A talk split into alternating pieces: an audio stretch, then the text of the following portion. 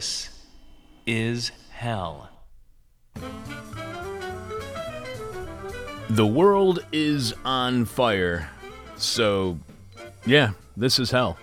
And with record high temperatures for April recorded in large swaths of Asia across Thailand, Myanmar, Laos, Vietnam, China, and throughout South Asia, as well as record April highs in Spain, it sure does look like the planet is burning. So, if the planet really is on fire, that is, suffering from climate change and increasingly extreme weather, including fires and droughts, all we have to do is put that fire out, right? Seems simple. Sure, that t- technology doesn't exist yet, but I'm certain it will. Humans are a creative and innovative bunch. I'm sure everything will be just fine. I mean, sure, it doesn't look like we'll meet the 2030 carbon emissions goals of the Paris Agreement, but that's seven years away from now. We got plenty of time. Who knows what us clever monkeys will come up with by then? In the meantime, we can just keep living our lives the way we've been living them. All we need to do is get this green grid up and running, and we can just keep plugging along with a constantly growing economy providing us with all the luxuries we currently enjoy, and uh, many of them that we waste. According to today's guest, that seems to be the thinking behind the Green New Deal, which promises a green future where we can just use as much energy and consume as much goods as we actually do today. There's no need to change our wasteful habits or lifestyle. No need to worry. Nothing to see here. Green tech is coming, and it will save us all without having any negative impact on the planet, despite being built by fossil fuels and the fact that we still do not have non fossil fuel alternatives for things like, you know, cement and plastics, things that we need for our daily lives. While a Green New Deal may sound like a good thing, after a closer examination, it looks like a bunch of wishful thinking that undermines the urgency with which we should be addressing climate change. In a few minutes, we will have the return of journalist and author Christopher Ketcham, who wrote the Truth Dig article, The Green Growth Delusion Advocates of Green Growth Promise a painless transition to a post carbon future. But what if the limits of renewable energy require sacrificing consumption as a way of life? The green growth delusion is from the Truthdig series Green Tinted Glasses. Absent from most public and policy conversations is any acknowledgement of the possibility that renewable energy cannot power a high consumption civilization. This series will explore mounting evidence that a major downshift in consumption is looming and explore the implications of this energy realism for human progress and flourishing. And I kind of love that term, energy realism. Christopher writes at Denatured, his journalism nonprofit, which helped provide funding for this article and the series. You can find Denatured at Christopher's website, ChristopherKetcham.com. Christopher was on the show back in January when we talked about a story he co wrote with Charles Komanoff. The shutdown of luxury emissions should be at the center of climate revolt. Climate disorder won't be re- remedied through any orderly march of green energy. The world must also rein in consumption, which was posted at the Intercept. You can follow Christopher on Twitter at CKetchamWild. Thanks to listener Leo G, who suggested we have Christopher back on the show. Leo wrote that we should have Christopher on as he is examining the futility of green growth without shedding demand and illusions of sustained economic growth. Thank you, Leo. We truly appreciate it. Producing is Will Ippen. Will, what's new by you, sir? Um, not a whole lot. I've got some gardening in my future that I'm really looking forward to. Um, What are you growing? Uh, vegetables. I have a couple community garden plots up at uh, that garden at Howard and Ashland. Oh, no kidding. Yeah. Like right by, the, is there a gas station right there? Uh, there's one to- not far away, like a convenience store. Yeah. Um, there, it- it's the old footprint of like a like a printing press uh, operation. That was raised and then they just have an empty lot. Yeah. So, uh, how long you been uh, planting there? Oh, jeez. Uh, since it started, I th- so this is my 11th year. Wow, because a lot of those plots don't last very long. Uh, they either get taken up by development, like I mean, good development, like a new CTA station or whatever, like that's happening over here on Peterson, or they will uh, end up getting that PFAS stuff. Yeah, exactly. yeah.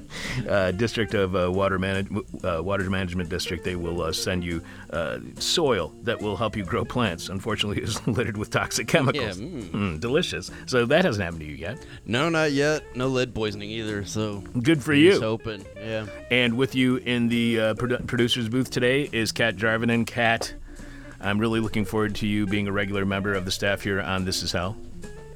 Oh, me too. I'm very excited to be here. Hey, is this your sec- third time you're sitting in with Will?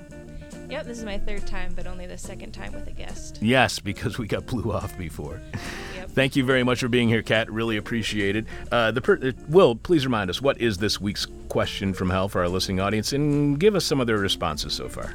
This week's question from hell is where would you like to see, or would you next like to see Tucker Carlson? And man, listeners have us working pretty hard on this one. They do, and both me and Will, uh, we both struggled over this because we wanted to say where would you like to see Tucker Carlson next, but we realized that ends with a preposition, so that's why it sounds kind of clumsy. But still, I think it's better English, Yeah, it's more uh, gram- grammatically sound. and it doesn't sound as Midwestern because we're not finishing the sentence with a preposition. Because, right. Yeah, I don't need to sound any more Midwestern. Exactly. I already do.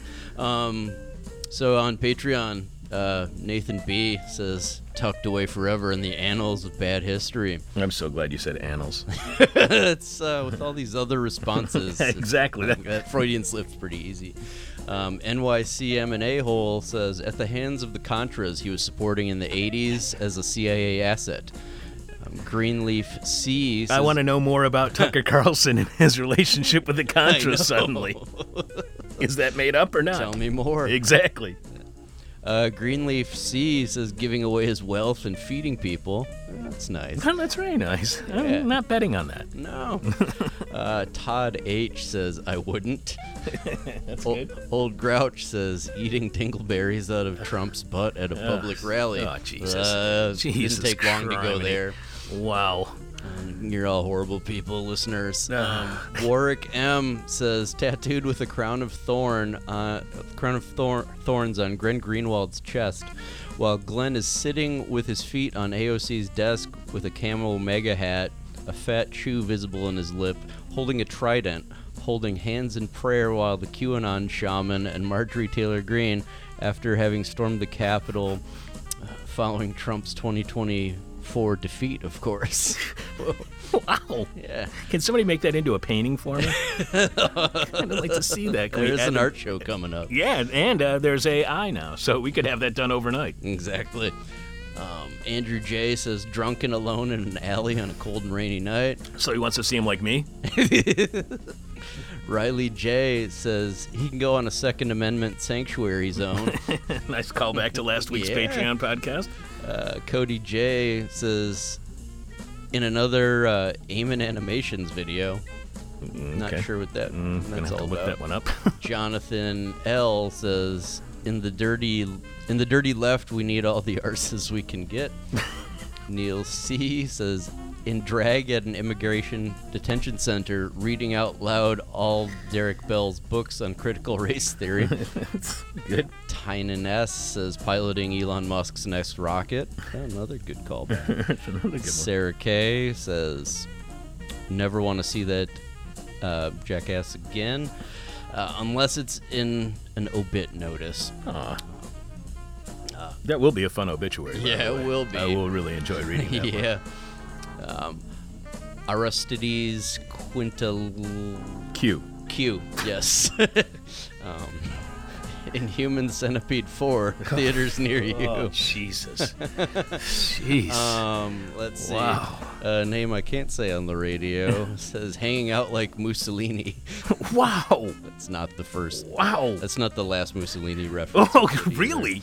Yeah, there's uh, some good stuff on Twitter too. Holy And- cow. Tim C says snuggled up next to Rush Limbaugh. Oof. So that's Patreon. So people are basically wishing death on it. yeah, there's some there's some themes developing here. I think there's only one on Discord. Why don't we do that one right now and then we'll move on? All right, sounds good. Discord. Um, Sundeep B says underwater, underground, in space. Thank you, Sudeep. Uh, we'll, we'll be sharing more of your responses to this week's question from hell following our guest. The person with our favorite answer gets their choice of whatever This Is Hell swag they want. You can see all of our stuff by going to thisishell.com and clicking on support. You can leave your answer to this week's question from hell at our Facebook page. You can tweet it at us. You can email it to us at thisishellradio at gmail.com. But we must have your answer by the end of today's show when we are announcing this week's winner following Jeff Dorchen in the Moment of Truth. Will, what is Jeff doing during this week's Moment of Truth? Jeff wonders, what's with all the advice? yeah, what is with all that advice? So we got an email from a past producer on This Is Hell, Daphne. Those of you who were listening to the show back in the fall of 2020, before there was a vaccine, may remember Daphne. At the time, she went home, had to go home to Chile, as her family was concerned about her health and well being during the first year of the pandemic. And what was supposed to be only a few months back home ended up being a lot longer. Daphne recently moved back to Chicago, and she joined us during last uh, September's anniversary and listener appreciation party, as well as hanging out with us during uh, office hours downtown, or downtown, downstairs at Carrie's Lounge, 2251 West Devon Avenue uh, in Chicago's Westridge neighborhood, which happened every Wednesday evening, about starting around 6 p.m. Daphne writes, Hi, Chuck. I heard your excellent interview with Rasha Al Aqeedi of New Lines a few days ago. And again, I just want to stress you should listen to that interview with Rasha uh, as she discusses what it is like to be raised under Saddam Hussein and then to witness the war, the first years of the war, uh, the war on Iraq. And it's just an absolutely fascinating conversation on her end. My end, not so much, but her end, absolutely fantastic. Uh, Daphne continues, as you point out, I didn't hear anything similar in the media, although there is some Overton window allowance to condemn past wars now that the destruction already occurred and the weapon, weapons industry already made their profit. As you know, I'm super pregnant, and one of the things I read about from 2019 was the illegal use of depleted uranium in Iraq and how it has caused malformations in babies. We actually covered it on the show, and maybe in a couple weeks we'll be sharing an interview that we did about depleted uranium back in the 2000s on our Patreon podcast. Daphne says, I obviously uh, think that my good fortune to be able to make a big deal of the pregnant this pregnancy and take care of things like baby showers and make a registry and decide whether we're using cloth or disposable diapers. And I wonder why it could be hard to imagine that over there, really, people are mostly worried about the same dumb things. How does propaganda instill in brains that people are at all interested in causing harm halfway across the planet more than like hydrating or having children with 10 fingers and 10 toes. But what it also brings me back to is the leap between fair coverage and a truth and justice commission. Because one thing is everything the media can distort or correct, and another is a formal process that gives institutional and official weight to the quest for truth and justice. And as infinite as that project might feel, there's no better way to make strides than starting, which is why I wondered if you ever interviewed Pastor Roy Bourgeois a I believe I have only heard him talk about uh, these commissions in relation to the U.S. wars on Chris Hedges' show, a past guest on our show. This also relates to uh, the causes of reparations and land back, which chronologically come earlier. And frankly, I've only seen the process done in a domestic instance, anyways. But when, how will it be possible? Where will there be an opening to include this in an official narrative? Would you say this is a question from hell? Aside we did launch the party at the art gallery and uh, uh, physical theater company sounds as economically sustainable as a radio show that puts people before profits. So please give me some advice when you can. Take care. Talk soon, Daphne. If you are looking for an art gallery space that would like to do, uh, want to have a meeting up here with your community members, if you want to have an art show, if you want to do something else, show a film up here, please contact us at chuck at thisishell.com. We have a space that you can use. And all of this is a reminder of how fortunate we were to have Daphne work on the show because she is a big thinker. Daphne, we may have had Roy Bourgeois on the show in the past. I know I was in contact with him at one time, and uh, but I'm not certain if he was ever on the show. So I'll look it up, and if he was, we'll share that interview as well, or an interview on depleted uranium. Coming up, economic growth causes climate change. Will will share more of your answers to this week's question from hell. We'll tell you what's happening on Thursday's bonus podcast for Patreon subscribers at patreon.com slash this is hell. And following this week's moment of truth from Jeff Dorchen, we will be announcing the winner of this week's question from hell. Live from late capitalism, where we know the price of everything but the value of nothing. This is hell. And we apparently do not know the value of, well, the planet, because we don't seem to be doing much about climate change despite the urgency with which it needs to be addressed. Here to help us have a better understanding of the real causes of climate change and what can be done about it returning to This Is Hell. Journalist and author Christopher Ketcham wrote the Truthdig article, The Green Growth Delusion, which is part of the series Green Tinted Glasses. Christopher writes at Denatured, the, his journalism nonprofit, which helped provide funding for this article. You can find Denatured at ChristopherKetcham.com, and you can follow Christopher on Twitter at C Ketcham Wild. Welcome back to This Is Hell, Christopher. Hey man, how you doing? Good, very good to have you back on the show, and thanks again to listener Leo G, who suggested we have you back on the show. You begin by writing in the annals of industrial civilization, the Green New Deal counts as one of the more ambitious projects. Its scale is vast, promising to reform every aspect of how we power our machines, light our homes, and fuel our cars.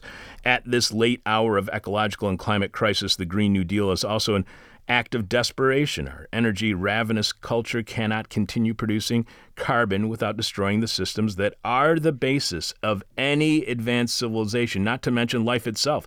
Something must be done and quickly to moderate the pressure on the atmospheric sink while powering the economic engine.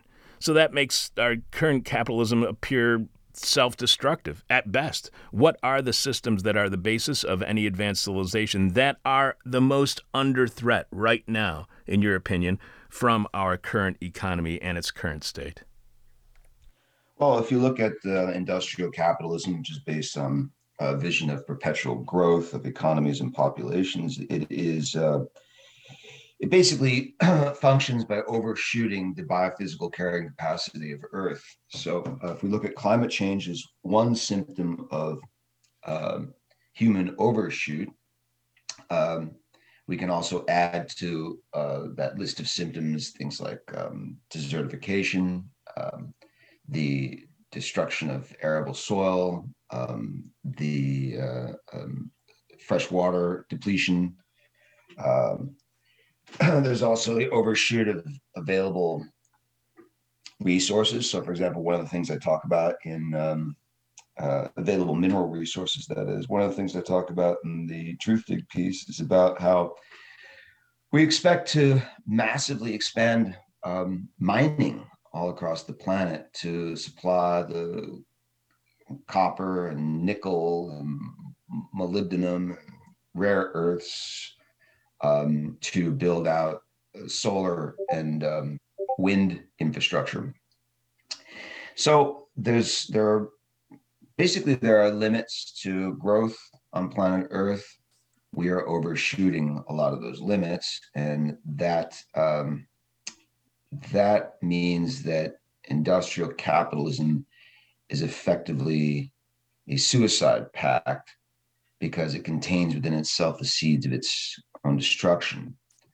Um, so the Green New Deal is meant to be a way out of that suicide pact. But I argue that if the Green New Deal is wedded to business as usual, which is growthism, right?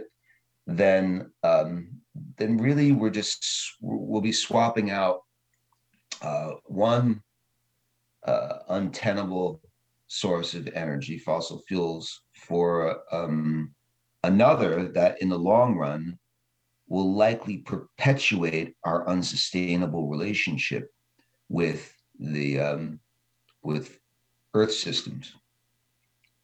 I'm going to ask a binary question here, and I know that they are always uh, always fall flat on their face. But do you believe that the uh, the Green New Deal is more about saving capitalism than it is about fighting climate change or saving the planet? As currently conceived, absolutely, it's about saving capitalism. It's about basically allowing corporations and the investor classes to come in and make a whole lot of money uh, purporting to address climate change. But again, it, you know, there's a lot of very simplistic thinking out there, especially among uh, green groups, um, in which climate change is considered to be the only problem that we face. Carbon emissions, the only pollutant that we need rein in. And if we address those pollutants, everything will be fine. Well, this is this is a falsehood. We are still facing a um, an ecological catastrophe on so many other levels, and driven by population growth and by economic growth. Do you think that that simplicity is grounded in desperation? Does it make sense that there is this simplest, simplest uh, response to uh, climate change through the fact that we are so incredibly desperate? Um, desperation. I mean, I don't think it's desperation yet. Um, I, I think it's, it's simply not wanting to face up to the fact that we in the developed world, with all our comforts and our uh, and our energy affluence, will need to lose some of those comforts and abandon um, affluence as the meaning of life. If we were to allow, for example, the you know billions of poor people who deserve some sort of dignified survival, right, to rise up, uh, to to raise their standards of living, and uh, and, and which will entail poor people using a little bit more energy. So the idea is there's a downscaling of those of us in the developed world in terms of our energy and ecological footprint, and a uh, and an increase that same footprint uh, among poor people. That would be fair and just. I don't even know if that's possible, given given where we stand today. But I, I it seems to me that's that's the only just and equitable path forward in terms of energy distribution. You mentioned ecological footprint. People are very familiar with the term carbon footprint, which was invented by British Petroleum in their uh, rebranding of themselves following Katrina. They came up with this idea of carbon footprint to blame individuals for the uh, use of fossil fuels. It's a problem of consumption in individuals and not a con- uh, problem with producers whatsoever.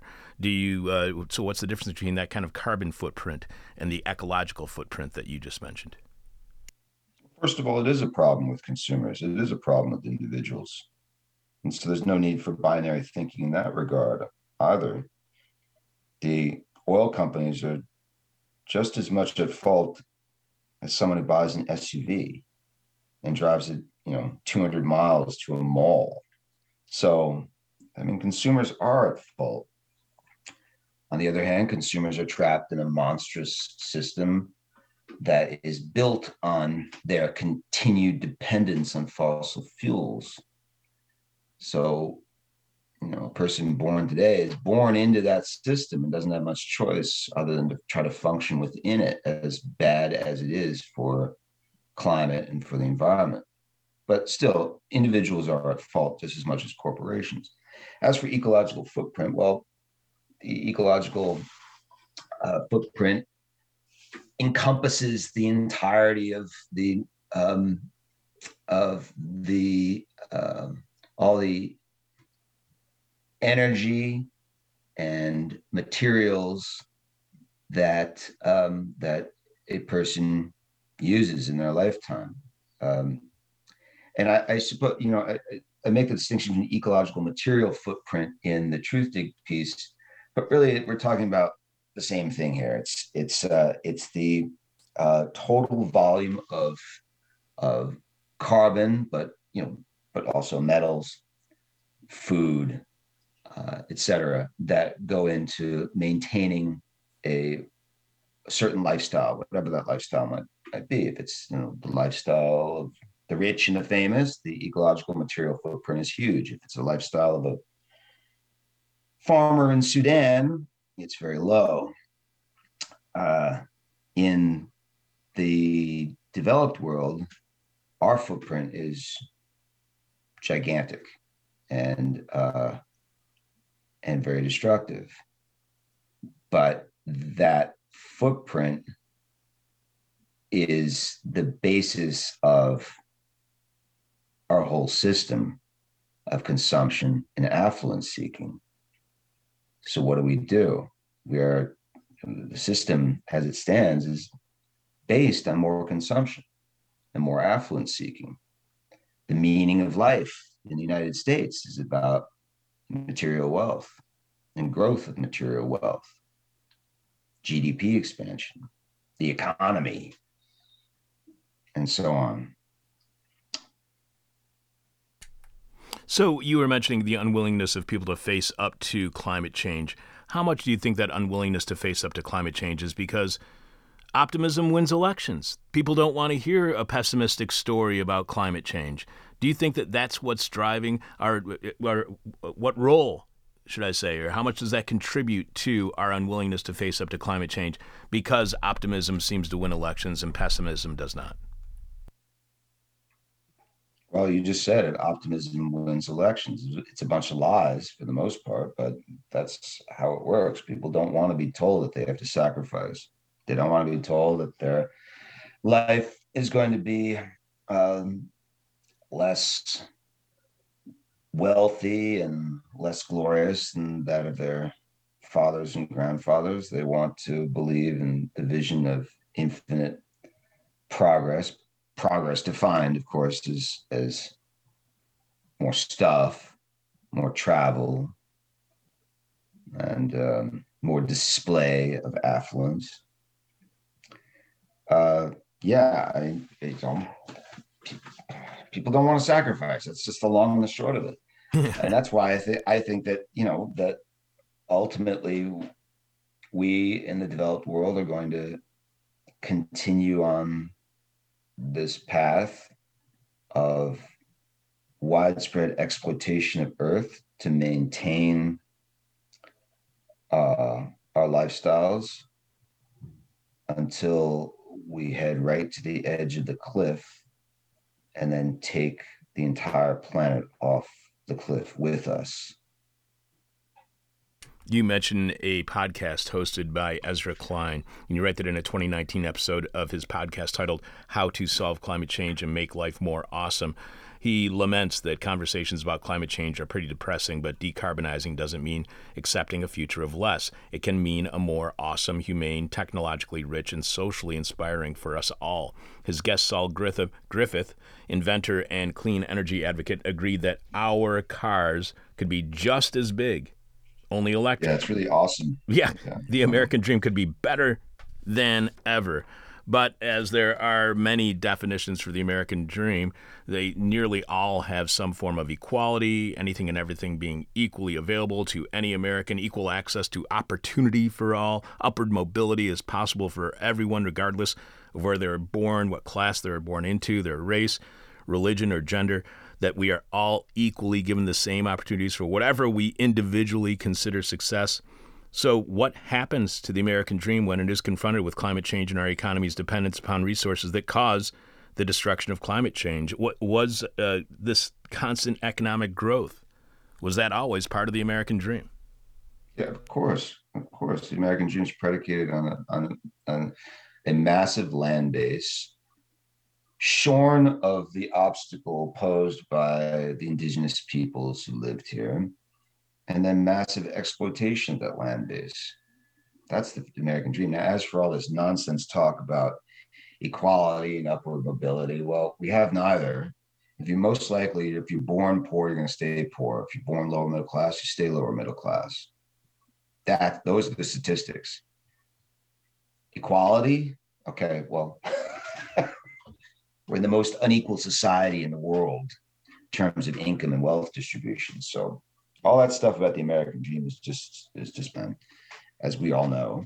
Um, but yes, the American dream is really about growth of material wealth, acquisition of things, and uh, it is a I mean, the dream itself, from the moment of conception, has been a loathsome one because it reduces human beings to consumers and shunts aside our responsibility as citizens.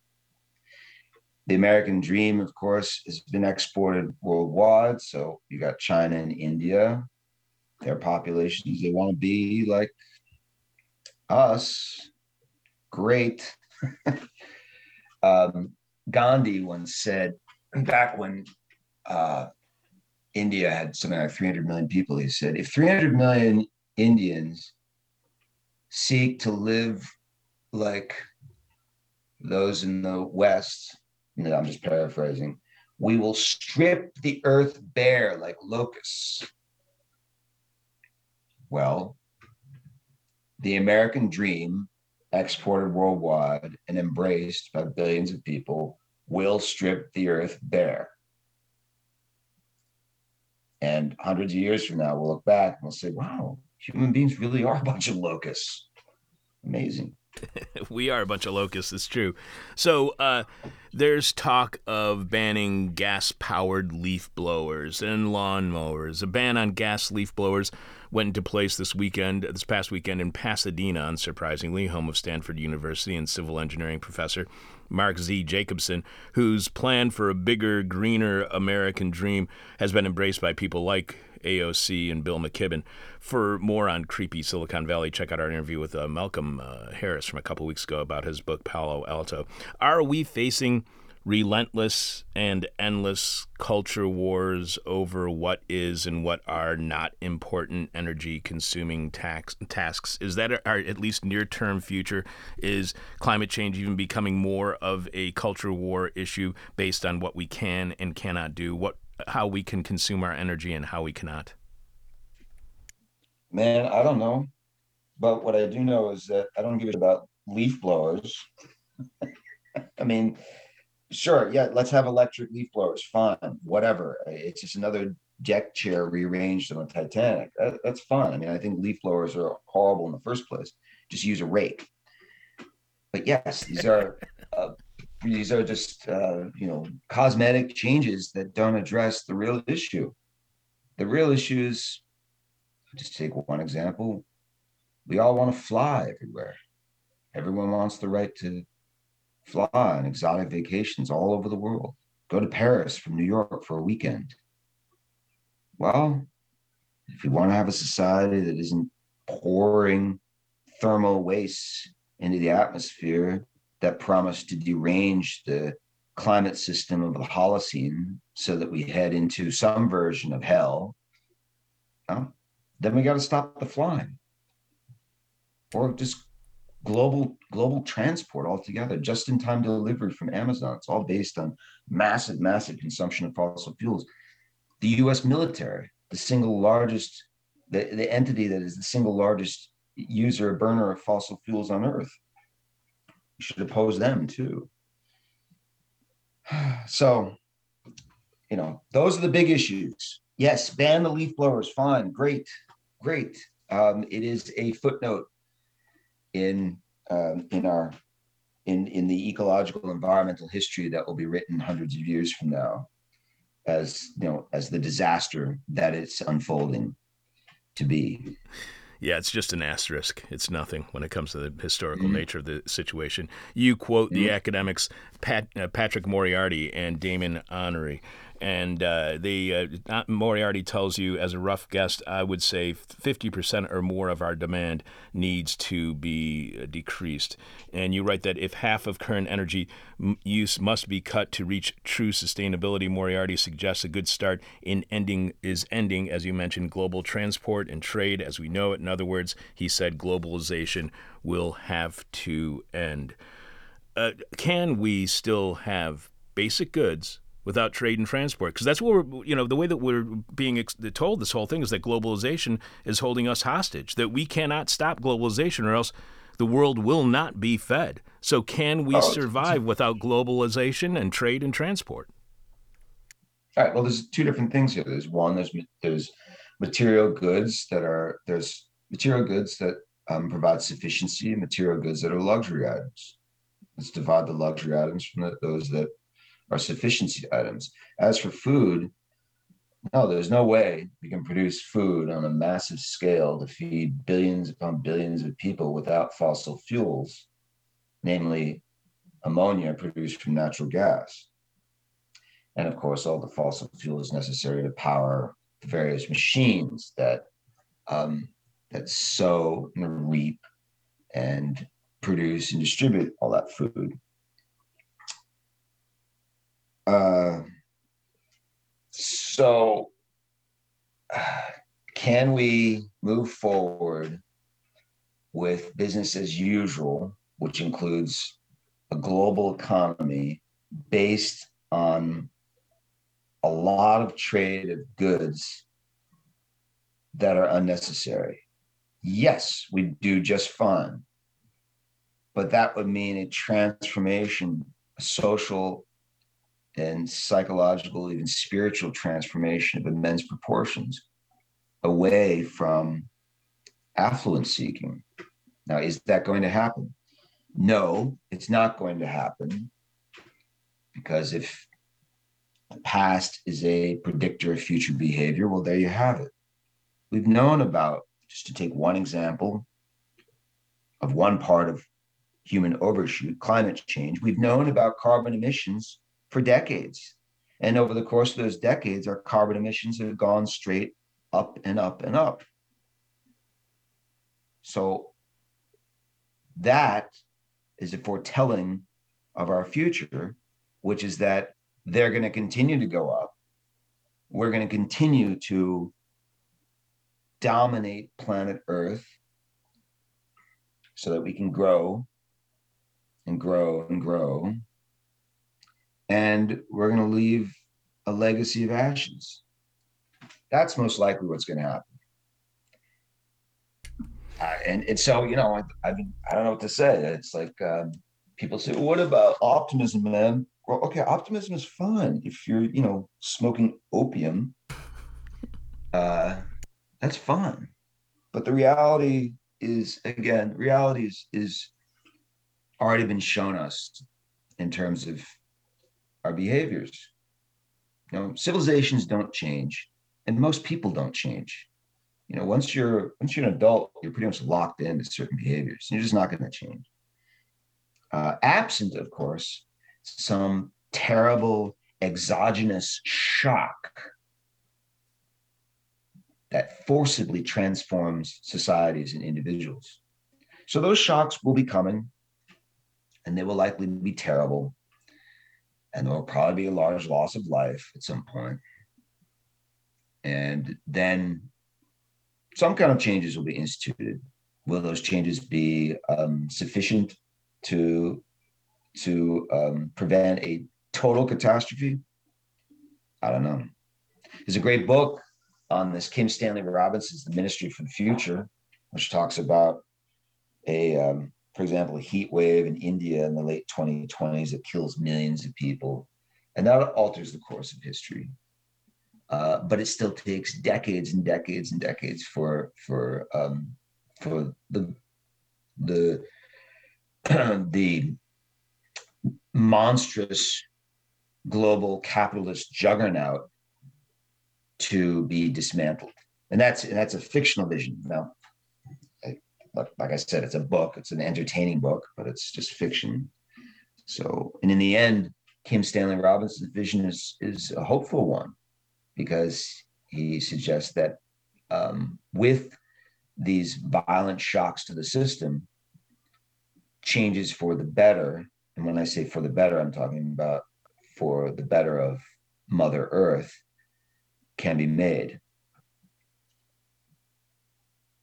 We are speaking with journalist and author Christopher Ketcham, who wrote the Truthdig article, "The Green Growth Delusion." It's part of the series, "The Green, uh, the Green Tinted Glasses." Uh, Christopher writes at Denatured, his journalism nonprofit, which helped provide funding for this article. You can find Denatured at ChristopherKetcham.com. So it seems like what the Green New Deal is doing, intentionally or unintentionally, who knows? I can't imagine what motivations any uh, something that is inanimate as a Green New Deal has. But it seems to be leading to optimism, which is great, making people feel better about the future. How bad is that for the future when it comes to climate change? Is op- does optimism undermine our ability to challenge climate change? I think when optimism is merged with techno, what I call technological messianism or technological saviorism, the idea that a literal, a literal deus ex machina is going to come along, a God out of the machine to save us. I think when that type of optimism is um, embraced in society, then you have a problem because it's technology that's gotten us to this point in the first place. So, are we to assume that the, the same command of, of um, technology and the same drive for innovation that has planted the seeds of environmental and ecological destruction that same embrace of technology is then going to somehow lift us out of that problem. Very dangerous, in my opinion. Uh, yeah, I think that the the techno optimism of guys like Ezra Klein or Elon Musk is um, is at present employed to maintain the stat a the status quo of elites and b the delusion that the american dream of endless affluence is biophysically possible on a tiny planet with limited resources the fix of technology would seem, at least to me, to distract us from whatever role capitalism, whatever role economic growth has played in contributing to climate change. Uh, to what extent do we recognize how we do use our energy today? And is that the point of today's capitalism, to not realize how we use energy and not be concerned about it? How dependent is capitalism on that overuse, our unnecessary, even wasteful use of energy? It well, I think your first point is the most important that our our use of all these resources occurs in a welter of everyday ignorance. So we think water comes from a tap, food comes from a supermarket aisle, electricity comes from the flip of a switch, and so on. So, you know, years ago, I think in 1961, Edward R. Murrow said, No people uh, have been so dependent on so many different resources and at the same time have been so ignorant of where those resources come from. And that was 61. I think he said that 61. And the same holds true today. We are totally dependent on incredibly complex extractive systems, but have no idea really, or most of us anyways, how those systems work. And so, for example, take the Green New Deal's vision of a renewable energy uh, based society in which wind and solar dominate as sources of energy. Well, wind and solar require massive, massive mining of, I mean, you, you name it, the, the, the volume of materials is just incredible in, in that, um, I mean, hold on, I can pull up some statistics here. I mean, first of all, so we need, we need copper, lithium, iron, aluminum, that means we're going to be digging up ocean floors and rainforests and tundras. Um, you know, if we want to replace the um, internal combustion engine fleet, global fleet of um, autos, well, uh, with electric vehicles, that is, um, you know, every electric vehicle contains something like 75 kilograms of copper. Well, if you've ever been to a copper mine, it is filthy and it leaves poison, it destroys the soil, it toxifies the air, the water, kills the people, the communities around it. Uh, a single wind turbine contains about 500 kilograms of nickel. Uh, and, and so on and so forth. There is um, a massive ecological environmental footprint in terms of resources to be mined in order to build out this so-called renewable energy grid. Well, we don't really talk about that because it's all labeled green and earth friendly and renewable. You quote uh, energy and systems theorist Vaclav Smil, who acknowledges that rapid decarbonization is possible, but only if we vastly reduce demand, a route that would entail, quote, substantial cuts to the standard of living in all affluent countries. There's the term standard of living, there's the term quality of life. Can we decouple standard of living from quality of life? Can we have a cut to our standard of living without our lives becoming simply awful because that's the other threat we seem to be held hostage on when it comes to climate change that the only way that we can have this life that we that we can have any kind of life is by burning fossil fuels that anything without it is awful. So can we decouple standard of living from quality of life? Well i think that question misses the um, the real issue. The real issue is what is abundance and what is there a difference between what we're told or what is defined as abundance for us by advertising and marketing systems that are tied inextricably to growthism and to corporate power and control? Or is abundance uh, can we have abundance without lots of material goods? And we have in place a massive brainwashing system called advertising that makes you feel bad if you're not keeping up with the Kardashians or whoever it might be. I mean, there's a reason that we don't decapitate the Kardashians at the guillotine because we want to be like them. Because we've got a whole system in place telling us to be like them. So, uh, what is abundance? What is sufficiency? What is the good life?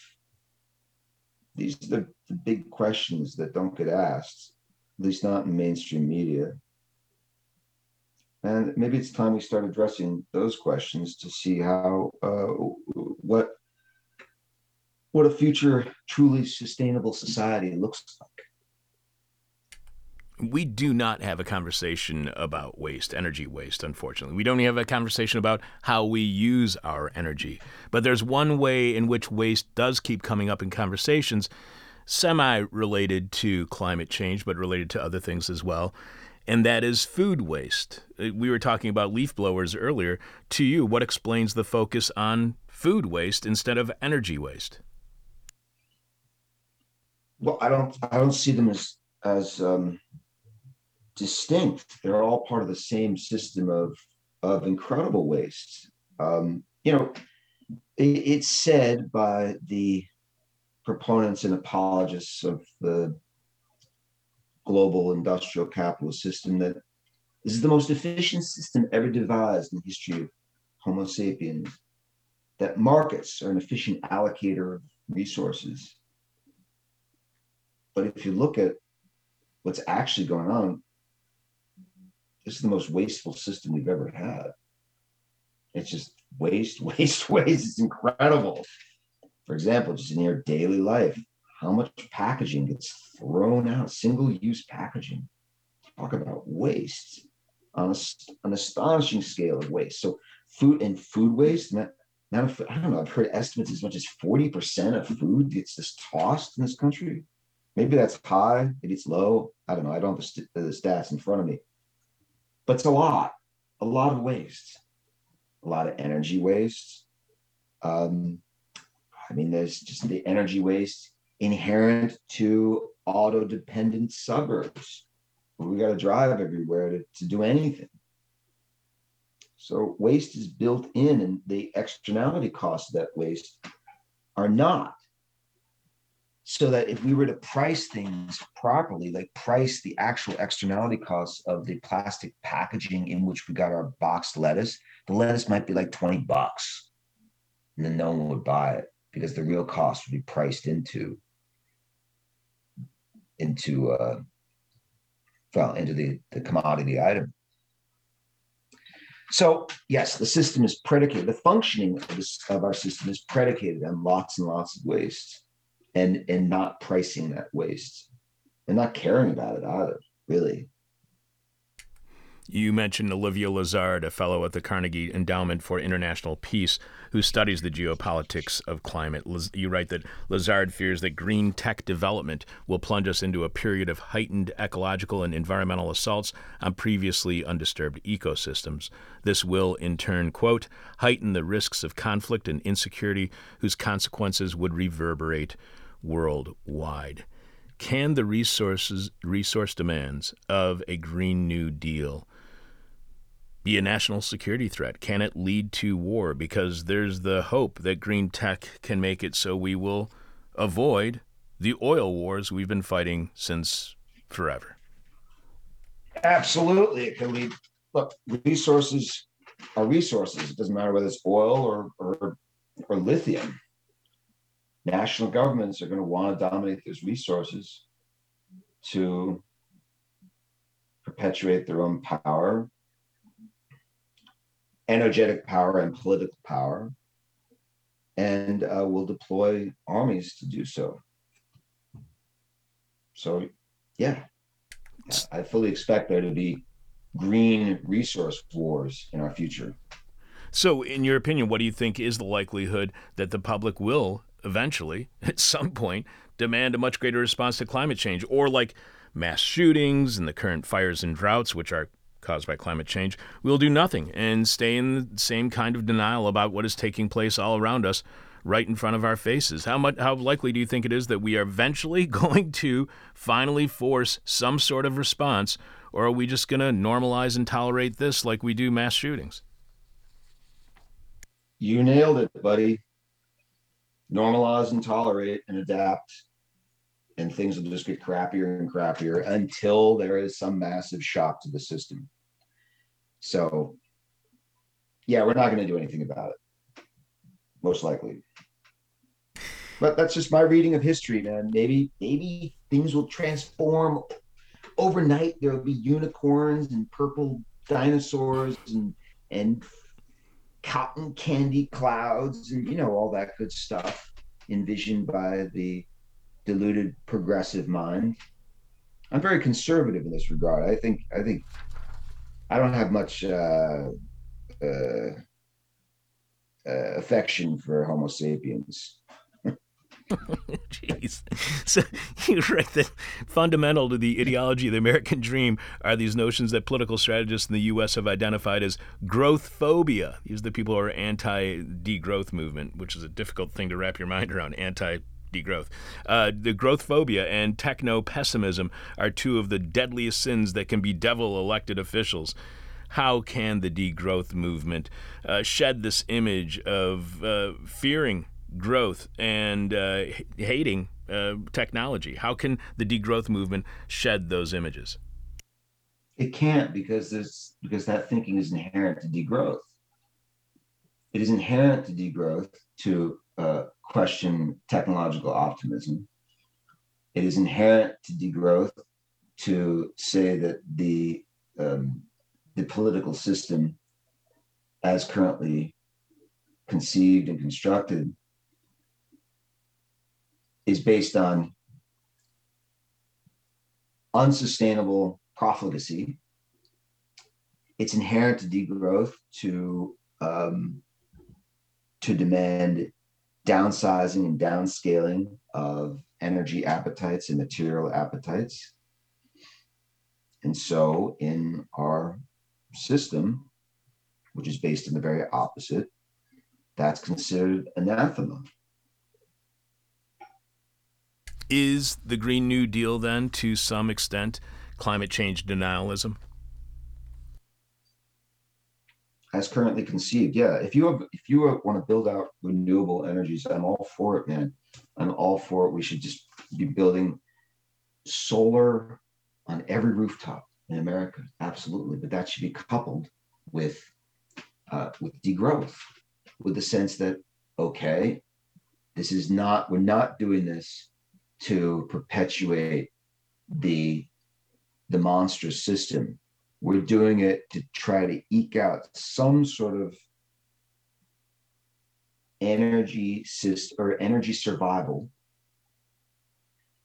that doesn't involve the continued mass destruction of ecosystems and that doesn't involve us killing each other for resources so a program of sufficiency or a green new deal coupled with a program of sufficiency i think that should be our goal.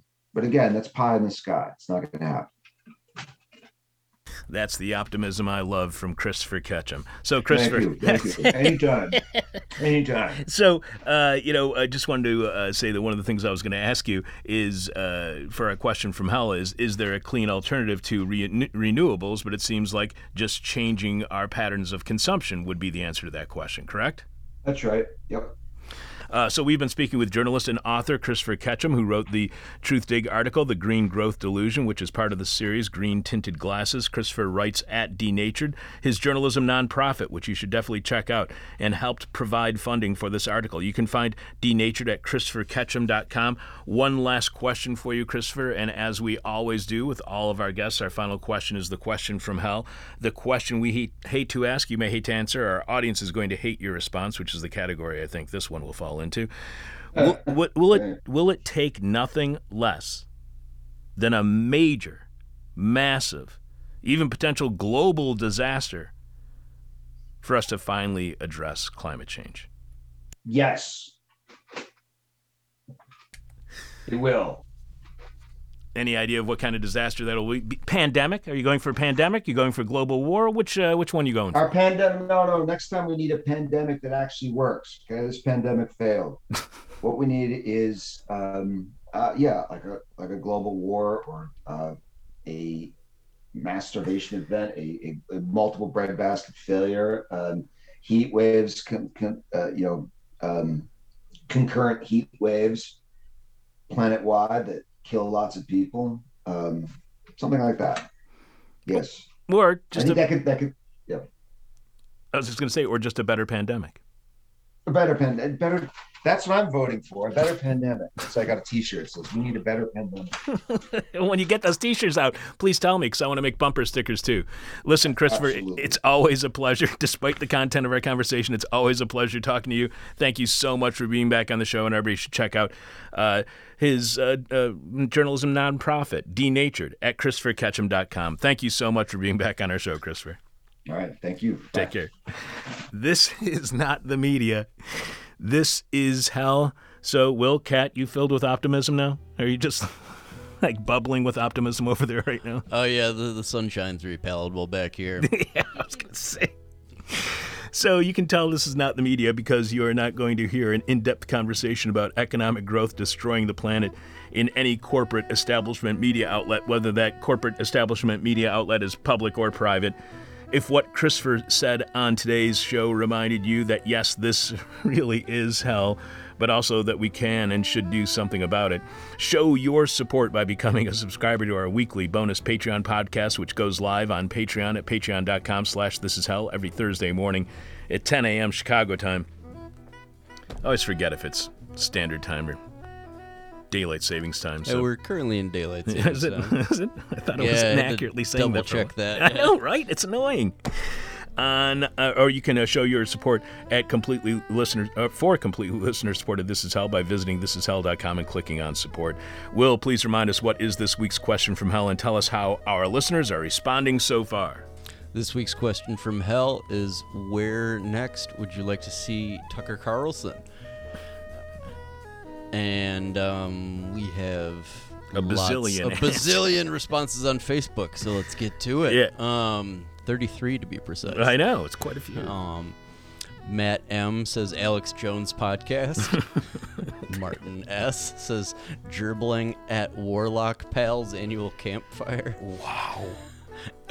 To which Alex M replies whilst gargling. So I, I know those two. They're Canadian artists, Okay. and they're two very disturbing people. Yeah, they don't sound very Canadian to me. No, they are not. Uh, Christopher A says mopping booths at an adult video store. I interviewed for that job. Yeah. Yeah. No It- it, was at this place in Ann Arbor, or Ann Arbor, Ypsilanti, Michigan, and the porn theaters were called uh, the Art Institutes One and Two, Oh man. and they had rooms where Yeah, where you do your thing. Yeah, and my job was going to be, as the guy described it, to empty the buckets. Oh, And I was like, wow, you better be paying me a lot of money. And he said, yeah, and then you got to stay overnight because, you know, the movies are whatever they were. Four ninety nine, but the last movie of the night is eight ninety nine, so these guys can sleep here overnight. that's that whole story's bleak, man. Yeah, I passed on that job. um, Being in Ypsilanti, Michigan, doesn't help out that story. sure. Um, let's see. Where would you next like to see Tucker Carlson? Warren L says that hole looks nice, referring to the giant borehole on the Facebook post. Yeah, I think that's in Russia. I can't remember where. I just looked up uh, deepest hole in the world. I don't know when you found it. there it is. It's right there. Sam A says, as a bathroom attendant at the Indy 500. Oof. Ugh. Ugh. Uh, Ugh, I'm sensing some themes here. I know. Uh, Chris S says, "Why do I have this uh, liberal stuff on my timeline?"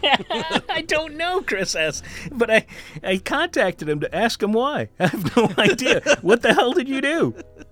And by the way, I'm offended by you calling us liberals. Right, Very offended right. by that.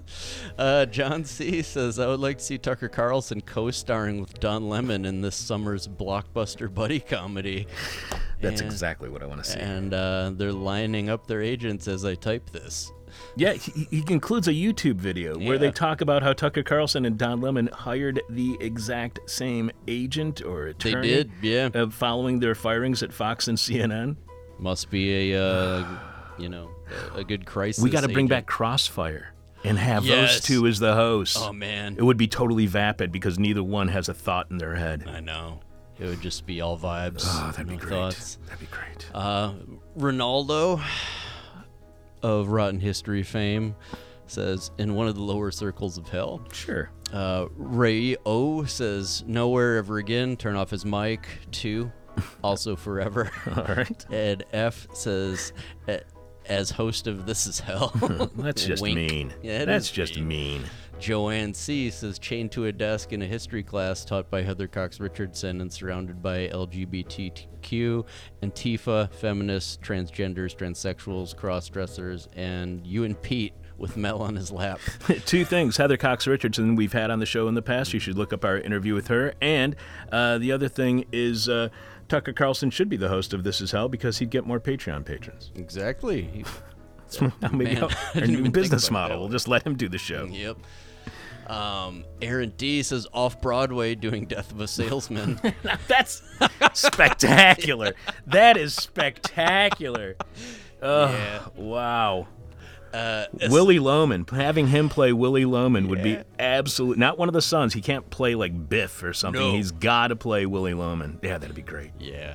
Oh man. Especially if he went back to wearing the bow tie. Perfect. Picture perfect. Uh, Isel S says, "What is the geographical equivalent to the second Tuesday of next week?" um, Borky B says, "Where his labor will set him free." That's brutal. Stephen V says, "In a box." Yikes. Doug G says, "In the hospital, being treated for the same kind of brain cancer Lee Atwater had." Jesus. John T says, "Performing his swan song." So nobody, no listener of our show believes in karma. Is that what? yeah, maybe it's reserved for yeah. I don't know. Anybody but. Tucker Carlson. Yeah. Uh, Justin C says in a service industry job in a small town. um, uh, Figment N says as a guest on This Is Hell. Host or guest, Host either or way. guest, maybe Sure, both. We could have him as a guest and just do it, have him on once, and then our Patreon patrons would go through the roof. exactly. And we'll put it behind the paywall. I think we're on That'll to something. teach you. Krimsky K says, I would like to next see Tucker Carlson working on a pistachio farm for peanuts. It is a tough gig, but the oligarchs will appreciate his efforts and applaud his dedication to the cause. Will A says, a Californian in a Californian forest during forest fire season. Hmm, So he's a prisoner fighting a fire. Is that what he's Yeah, suggesting I there? think that's the vibe there. Mark A says he might be on RT, but I won't see him. Yeah, I actually heard that he was talking to people at RT. Yeah, they they uh, contacted him like almost immediately. apparently, It'd be great to see him and Thom Hartmann on the same outlet. David Z says emceeing Drag Time Story Hour. now that's spectacular. It sure is. Carly H says working in a Walmart register during Black Friday and being the only register open, whatever wages he makes still will not pay for his rent and legal bills.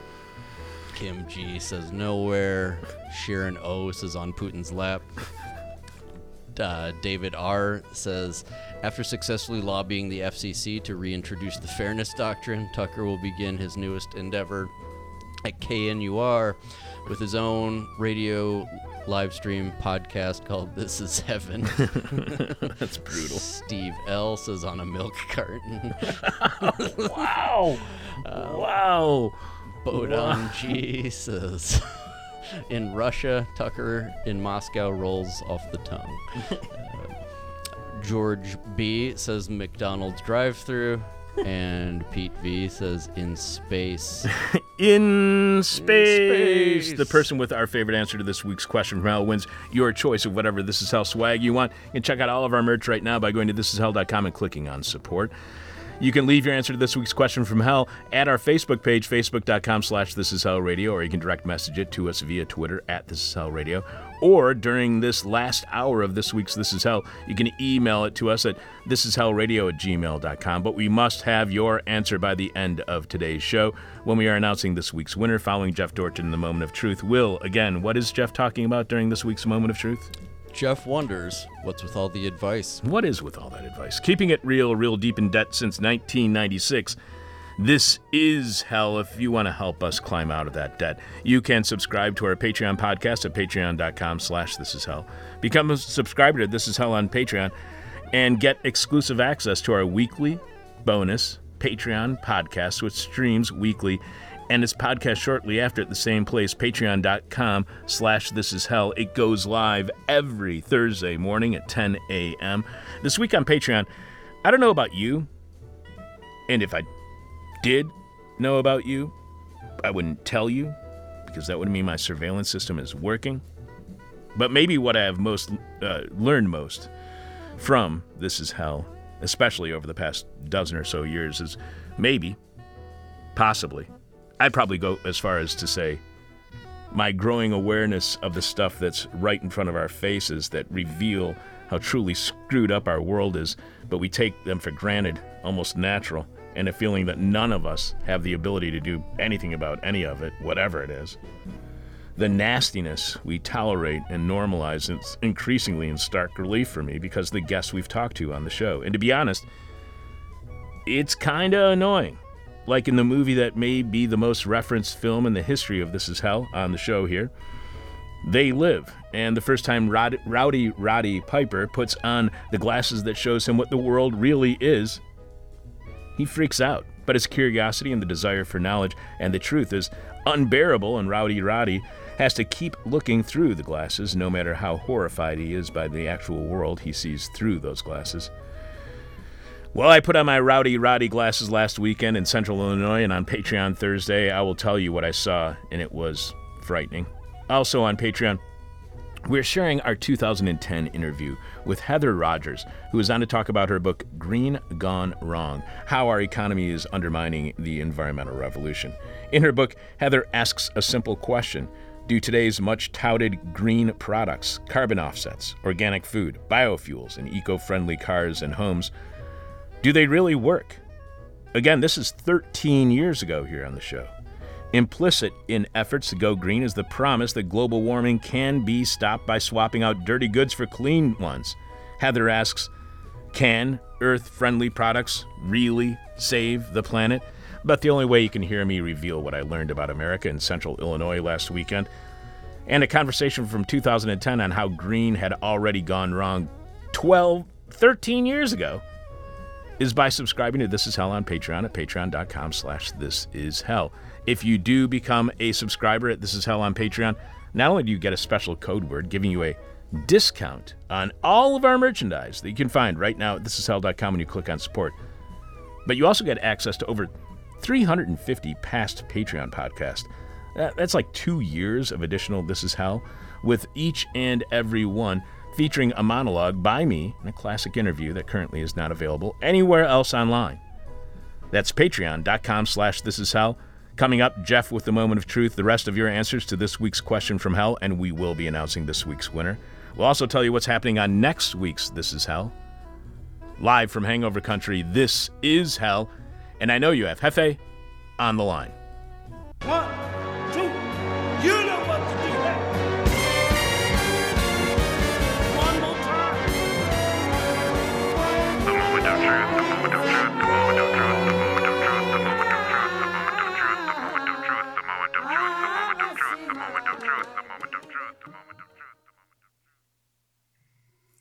A little free advice.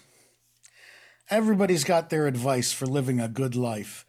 Some wisely keep it to themselves, some, despite espousing tenets of the philosophy of Stoicism, simply cannot keep their mouths shut. Someone recently posted this from Marcus Aurelius. When you wake up in the morning, tell yourself, the people I deal with today will be meddling, ungrateful, arrogant, dishonest, jealous, and surly. They are like this because they cannot tell good from evil.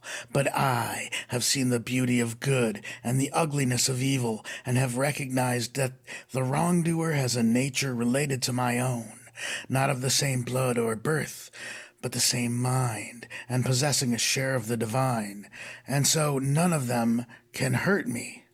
No one can implicate me in ugliness, nor can I feel angry at my relative or hate him. We were born to live and work together like feet, hands, and eyes, like the two rows of teeth, upper and lower. To obstruct each other is unnatural. To feel angry at someone, to turn your back on him, these are obstructions. Those words me off. Here's what you should do when you wake up in the morning, Marcus. Empty your bladder and move your bowels. That is how to start your day. Then and only then, or maybe after a cup of coffee, you can prepare to meet all the benighted folks who don't know the beauty and ugliness you have seen. Then you can vow you are in no way afraid of them and make your protestations that they are family to you protestations that are undermined by your obvious sense of superiority. The Stoic philosophers are an aggravating bunch. Their motto seems to be never complain, never explain, which I have joked is the passive aggressive's creed. Toxic masculinity is the lens through which they evaluate human behavior. To them, strength is the ability to withstand suffering. It is the code of the ox. It is the way of the beast of burden. Nothing wrong with being a perfect ox if you value the values of an anthropomorphic ox mentality, but why would you assume others should value the same thing? How would a society of oxen be desirable? Know thyself is a familiar motto, yet the Stoics don't seem to know themselves to be judgmental, passive aggressive, and tacitly smug.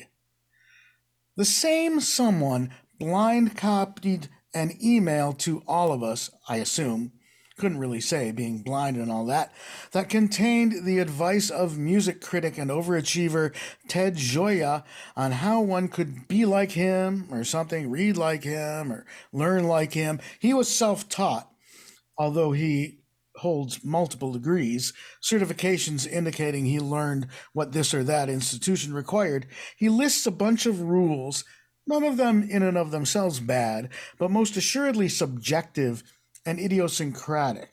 Generalizing about how people who read should read is a fool's errand. Do I want to be like Ted Gioia? Not if all the errands I run are going to be fool's errands. Find a fool to do those, fool.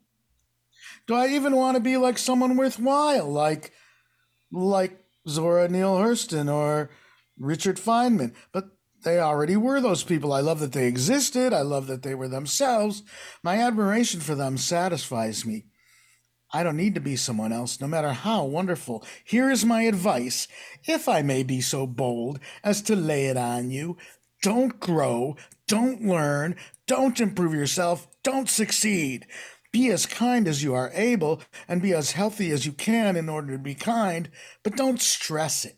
If you can increase your ability to be kind, you should probably do that, but holding out the goal of being a kind person is not advised. You will grow, change, and improve whether you want to or not, so just let it happen. Success is subjective. Don't aim for it, for that is the worst thing you can do. The goal oriented life is a life not worth living by definition. A purpose renders you instantly inadequate in the present. Don't be like water either. That's just another thing you aren't to try to be like. We are not a worthy species. We do not deserve the earth, no matter how much Emerson and Thoreau appreciated it, or how brilliant Darwin or Da Vinci or Georgia O'Keeffe or Basho were at observing and loving it. We are the most arrogant, reckless beings in all creation. Remember the first month of the lockdown? That was heaven to me.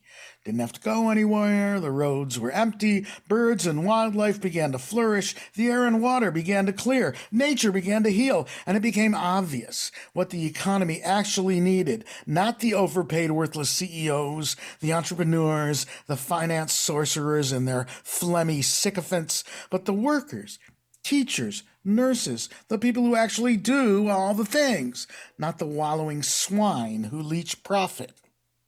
It was all so obvious, and I thought surely the majority of people couldn't deny what had to happen. But then the petty government should help no one, not even me crowd of rectal thermometers started throwing their hissy conniptions and tantrums. So, of course, the discourse went from realizing what was really destroying the environment and hamstringing public well being back to the we have got to get back to whatever the mentally disfigured business as usual sphincters decided was the misery as usual they needed to suckle on to relieve their infantile anguish. So, yes, I am back to demanding that everyone stop what you are doing right now and never start again. Humanity must go on a general worldwide strike now. Disobey all commands, even this one. Disobey common sense. We should not hold it in common because it makes no sense. Shut yourself down. Oh, but what about this and what about that? All right. If it actually needs doing, do it because of that, not because it's business as usual. And most certainly not because someone who lords it over others so as to siphon profit from their work orders us to. Those scum need to be dealt with harshly and permanently. I am passionately sick of the adulation to find your passion.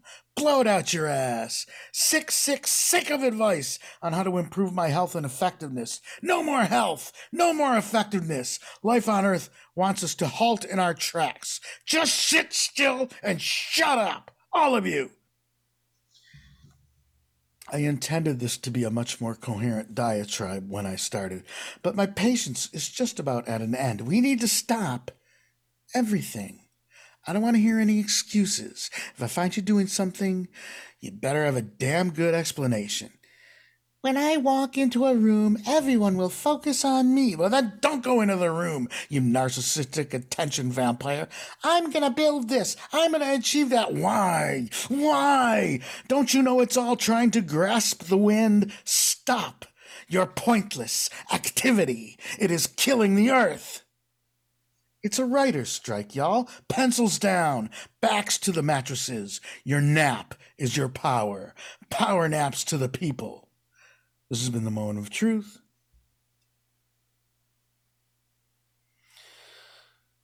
Good day. I was watching some late night talk show uh, yesterday, or a couple The of, hell a you couple days ago, and they began the show by saying that uh, the show might be interrupted because if the uh, uh, writers' strike actually happens, they will end the show. And so I stuck around because of the tease. You know, I wanted to see the show end. I got halfway through it. It was still going strong with like maybe eight minutes left and just the musical guest. So I was like, I guess this writer's strike has been averted, and it was not. So No, it was not.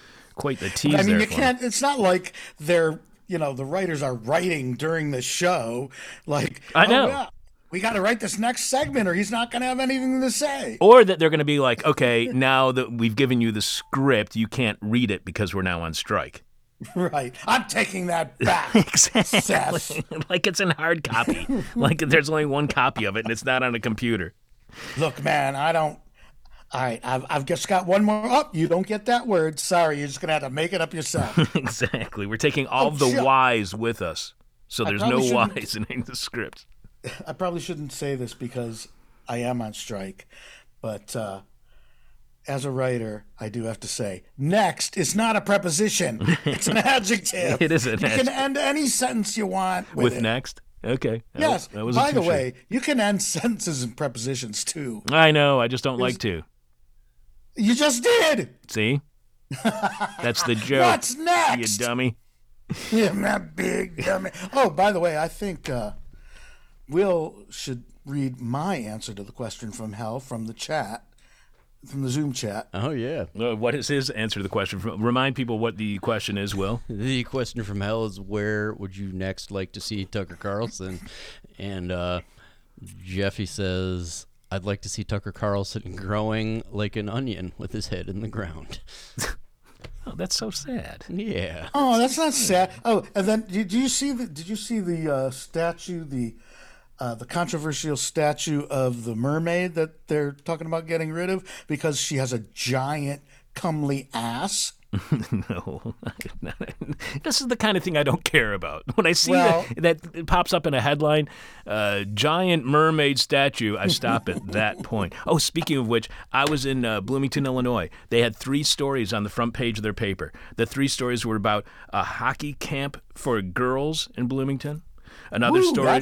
Another story was about abortion rights in Illinois, and another story was about the Montana lawmaker Zephyr, and I'm forgetting her last name. Zephyr Teachout. Zooey Zephyr. No, Zooey, Zooey Zephyr, Zephyr. uh, from Montana, who's a lawmaker who was not allowed to be in the chamber. They forced her to be uh, legislating from the hallway. So Oh, the, because so- she's trans. no, just because she vo- uh, she voiced her support for transgender people. Ah, so, three stories. One is about hockey, one is about abortion, and one is about somebody by the name of Zooey Zephyr. So you go to the jump page, page two, where all three articles are on top, one above the other, and they have a single word describing each of the three stories. So the biggest words you see on page two of the Bloomington Pantagraph are hockey abortion Zephyr. Which Oh, is man. the worst train car on Amtrak. If you've ever taken it to New Orleans, you really do not want to be on that train. It's not a very good wind either. that ill wind blows nobody good. No, it does not. Anything else you'd like to share with the class before you leave? I would like to ask you, Chuck. Do you think this show is just all about you talking about whatever you want to talk about? Yes, it is. Oh, I just wanted to make that clear. yes, exactly. That's exactly. By the way, that heck yesterday, what a downer. What's that? Heck yesterday, what a what a downer, man. What a what a killjoy. Yeah, he sent me an email saying this is what happens when you talk to me before noon. It's all gloom and doom. Well, it turned out my uh, my moment of truth was kind of appropriate because it was an anti-growth, no growth, See? no improvement, nothing good. Until next time, Jeffy, Are you gonna relax? Stay beautiful. All right. Live from land stolen from the Potawatomi people, this is Hell. The person with our favorite answer to this week's question from Hell wins your choice of whatever This Is Hell swag you want. It is currently available at thisishell.com when you click on support. You can leave your answer to this week's question from Hell at our Facebook page. You can tweet it at us, or you can email it to thisishellradio at gmail.com. And if you do, we will read your answer still on air. Will, please remind us what is this week's question from Hell and share the rest of our listeners' answers. This week's question from hell is where would you next like to see Tucker Carlson? And we have another Facebook in Under the Wire. Daniel S says as a guest on This Is Hell. Right.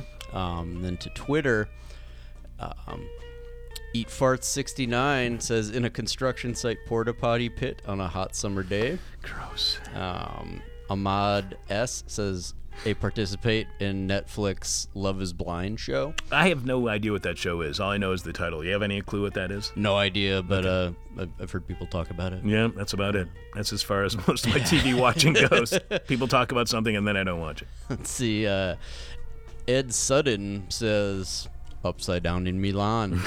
Another Mussolini. Another Mussolini. Mussolini. and uh, Elliot S says nowhere. Right. Is that it? We made it through all of them. Holy cow, I can't believe it. All right, the answers I liked most were, and you and Kat, you know, decide which one you like the most. I loved Steve L saying a milk carton. uh, NYCM and a hole at the hands of the Contras he was supporting in the 80s as a CIA asset only because. What the hell's going on there? Right. Is that really true? I want to go look that up now. Uh, Riley J saying he can go to a Second Amendment sanctuary zone. I appreciate it, Riley, for the callback to last week's Patreon.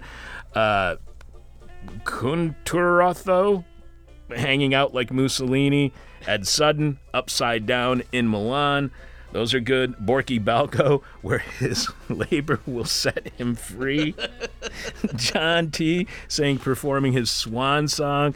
Uh, David Z saying emceeing a drag time story hour. Chris S, why do I have this liberal crap on my timeline? That's a great answer, and we kind kind of want to give it to him I just so we man. can send him our stuff. He can have some swag. right.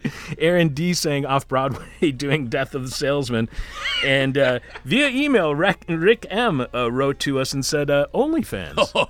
OnlyFans. So, Kat and uh, Will, why don't you guys decide? Which one is your favorite? What do you like in?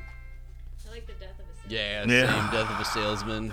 Tickled right. everybody. Aaron D, you are the very hotly contested question from hell this week. You are the winner of this week's question from hell for answering where would you like to see Tucker Carlson next? See, I put it at the end this time. Jeff was right.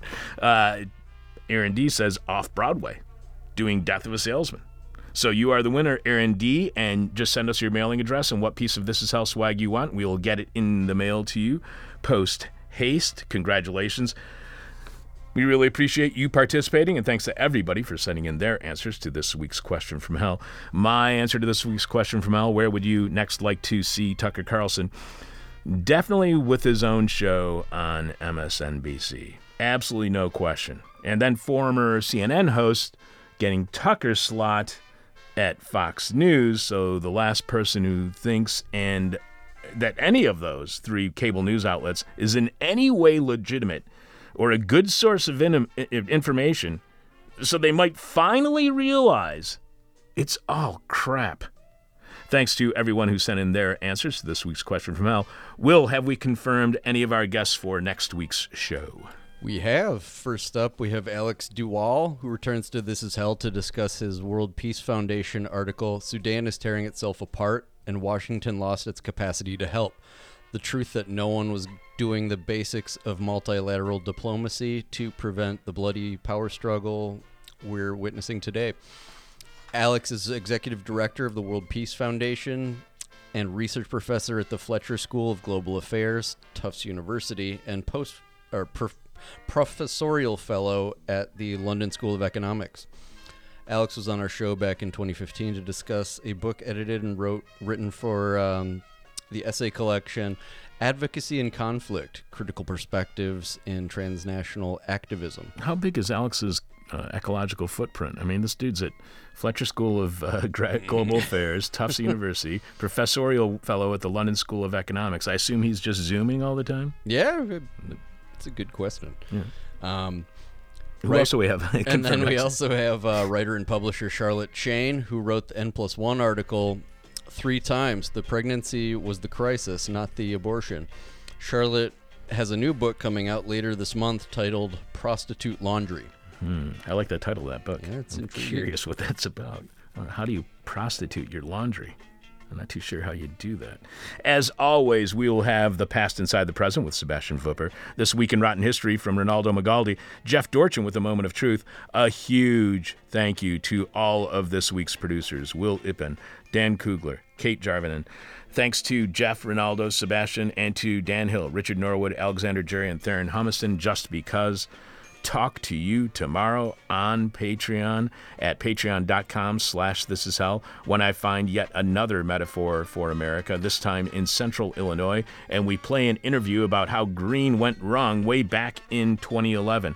I don't have any kind of script for this, but I just remembered because there is an art show being put up right outside of these studio doors on Friday evening from 4 p.m. to 11 p.m. There will be an art opening on the second floor at 2251 West Devon Avenue at Second Story Studios above Cary's Lounge. Just outside of our studio is an art gallery, and that show is called newbies and oldies or something like that. I know that some of the artists involved are uh, Lisa Barcy, Sean Hop. Uh, I, I, saw uh, several artists that we've had here on shows for This Is Art in the past. So drop by for that on Friday evening. I believe they're going to then have gallery hours during the weekend. So check that out at uh, Cary's Lounge at their Facebook page. Also, hang out with me tonight during This Is Hell office hours, our weekly meet and greet. That's really a drink and think. And if you do, I'll give you a book just for showing up, but you got to remind me because I always forget. It all starts around 6 p.m. this evening at Cary's Lounge, 2251 West Devon Avenue in Chicago's West Ridge neighborhood. Drop by, hang out, enjoy the beer garden, have a drink. If you want, I'll gladly give you a tour of our studios, but I don't know if I'm actually allowed to do that right now because they don't want people up here to look at the art show. But if you don't tell anybody, I won't tell anybody. If you are interested uh, in possibly, you know, becoming a producer on the show, we can talk about that or anything you want to chat me up about. That's This Is Hell office hours every Wednesday beginning at 6 in the evening at Cary's Lounge, 2251 West Devon Avenue in Chicago's Westridge neighborhood. There's only one way to get over all of the problems that we've introduced to you on this week's shows. That's by sitting down in the lotus position, turning your palms towards the sky, focusing on that white, burning white dot in the middle of your forehead, and saying the simple words, Everybody's stupid. My demon is on my butt. Ah. My demon talks to me in profanity like a sailor. And my demon tries to knock me down. And my demon tries to put me on a hell ride. Thank you for listening to This Is Hell. For more interview hell and to support the show, visit thisishell.com.